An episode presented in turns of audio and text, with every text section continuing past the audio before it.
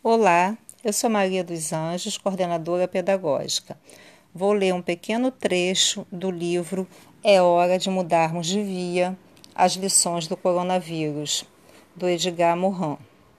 As insuficiências e carências de conhecimentos e pensamentos durante a crise confirmam que precisamos de um modo de conhecimento e pensamento capaz de responder aos desafios das complexidades e aos desafios das incertezas.